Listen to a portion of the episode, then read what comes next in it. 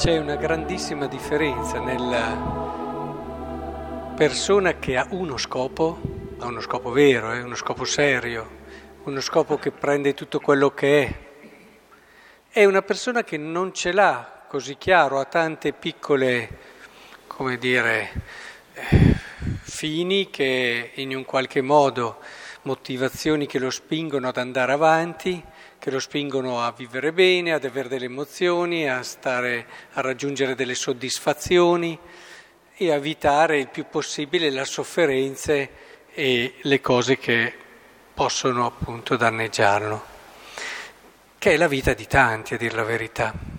Ecco, qui Paolo ci mostra invece cosa vuol dire vivere con uno scopo chiaro, con uno scopo vero.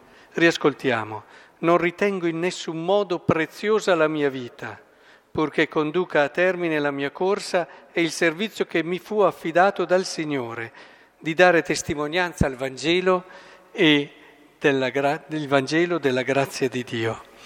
E capite? Aveva appena detto, io ora vado mosso dallo Spirito senza sapere là ciò che mi accadrà. Pensate all'ansia di tutte quelle persone, chissà, attenti, sopra, sotto. E invece lui non sa neanche che cosa gli accadrà, lo spirito lo conduce e di città in città, sa solo che sicuramente gli arriveranno catene e tribolazioni. E poi dice quello che ci siamo appena letti, non ritengo in nessun modo preziosa la mia vita. E questo è il modo più bello di vivere e il nostro lavoro, eh, ve lo dico chiaramente, non è che le due cose siano in contrasto, però a volte una cosa può dare quel senso di appagamento che poi ci fa trascurare il cercare l'altra. Mi spiego subito.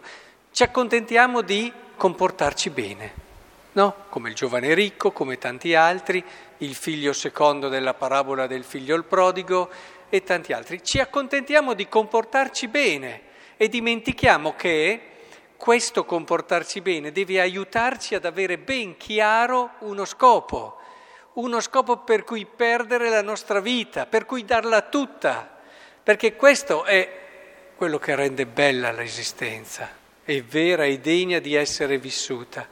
Uno scopo profondo, uno scopo per cui lanciarsi con tutto se stessi questo è anche lo spirito giovane che guida le anime anche di persone anziane, ma che però mantengono questo spirito. Vedete, anche Gesù in fondo ci dice questo nel Vangelo ed è questo che in un qualche modo, se lo abbiamo ascoltato, magari riprendiamo appena, Padre è venuta l'ora, siamo nello stesso contesto. Eh, è venuta l'ora, è venuta l'ora di glorificare il figlio tuo, cioè è venuta l'ora che io dia la vita, che io viva fino in fondo ciò per cui io sono stato pensato da sempre, ciò per cui io sono stato eh, e sono venuto su questa terra. È terribile? Sì, è terribile quello che dovrà vivere Gesù, ma questo viene chiamato glorificazione. È molto diverso. Se uno subisce e non sa il perché, anche solo un piccolissimo torto, una piccolissima anche ha una piccolissima sofferenza, diventa enorme. Ma quando uno sa il perché e lo ha messo dentro ad un orizzonte chiaro, anche le cose più grosse, dolorose, le prove più difficili, vengono tutte messe in un orizzonte di glorificazione. E questo, badate bene, c'è un passaggio che forse non tutti riescono a accogliere di, di Paolo qui quando parla nella prima lettura. Alla fine dice, eh, per questo, visto che ha detto tutto quello che ha fatto, eh, attesto solennemente oggi davanti a voi che io sono innocente del sangue di tutti, perché non mi sono sottratto al dovere di annunciarvi tutta la volontà di Dio. Oh, di sangue ne aveva versato, eh Paolo? Arrivare a dire sono innocente del sangue di tutti, che lui pensava anche in prospettiva, beh, vuol dire che davvero è una persona che si è convertita nel modo giusto. Perché vedete, il problema quando si sono commessi degli sbagli nel passato, oppure ci si deve, è di rigettare il nostro passato, non accettarlo il nostro passato, non superarlo. E, e questo frena e questo blocca.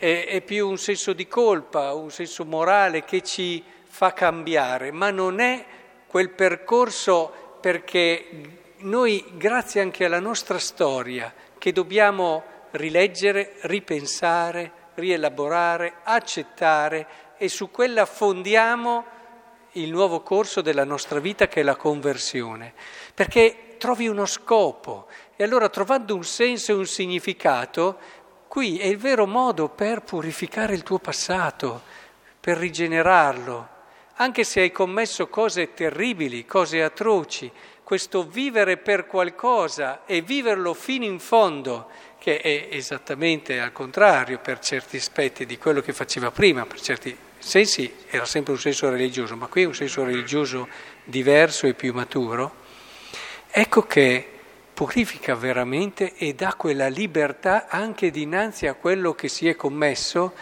che è vera conversione.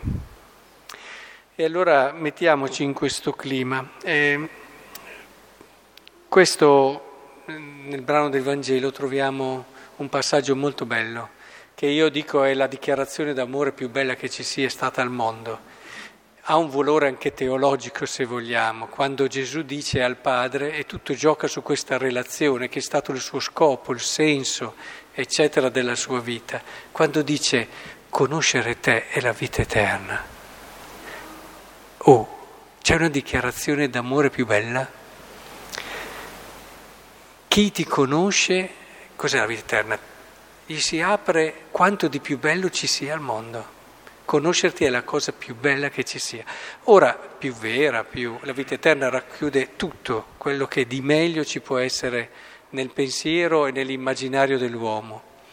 Ecco allora che davvero noi riusciamo in una relazione d'amore, perché è l'unico scopo per cui vale la pena vivere, eh? cioè scopi possono essere anche fare carriera, ma ci capiamo bene, si va poco in là, magari si fa tanti soldi, c'è tanto prestigio, ma lo sappiamo bene, si va poco in là. L'unico scopo che valga la pena vivere è quello lì, l'amore, e che il Signore ci dia, ecco, dedicate tempo, sì, per osservare i comandamenti, ma fatelo nel modo giusto, per ritornare e chiudere il tema. Fatelo nel modo giusto, che non è solamente ho fatto il mio dovere, mi sento a posto e mi sento giusto. Facevano anche i farisei così. Ma osserviamo i comandamenti perché grazie al non peccare impariamo a dare un orientamento, un senso alla nostra vita e abbiamo ben chiaro perché vivere e perché morire. Allora questo si purificherà, rinnoverà, darà la chiave per comprendere il vostro passato, vi darà pace, serenità e gioia grande.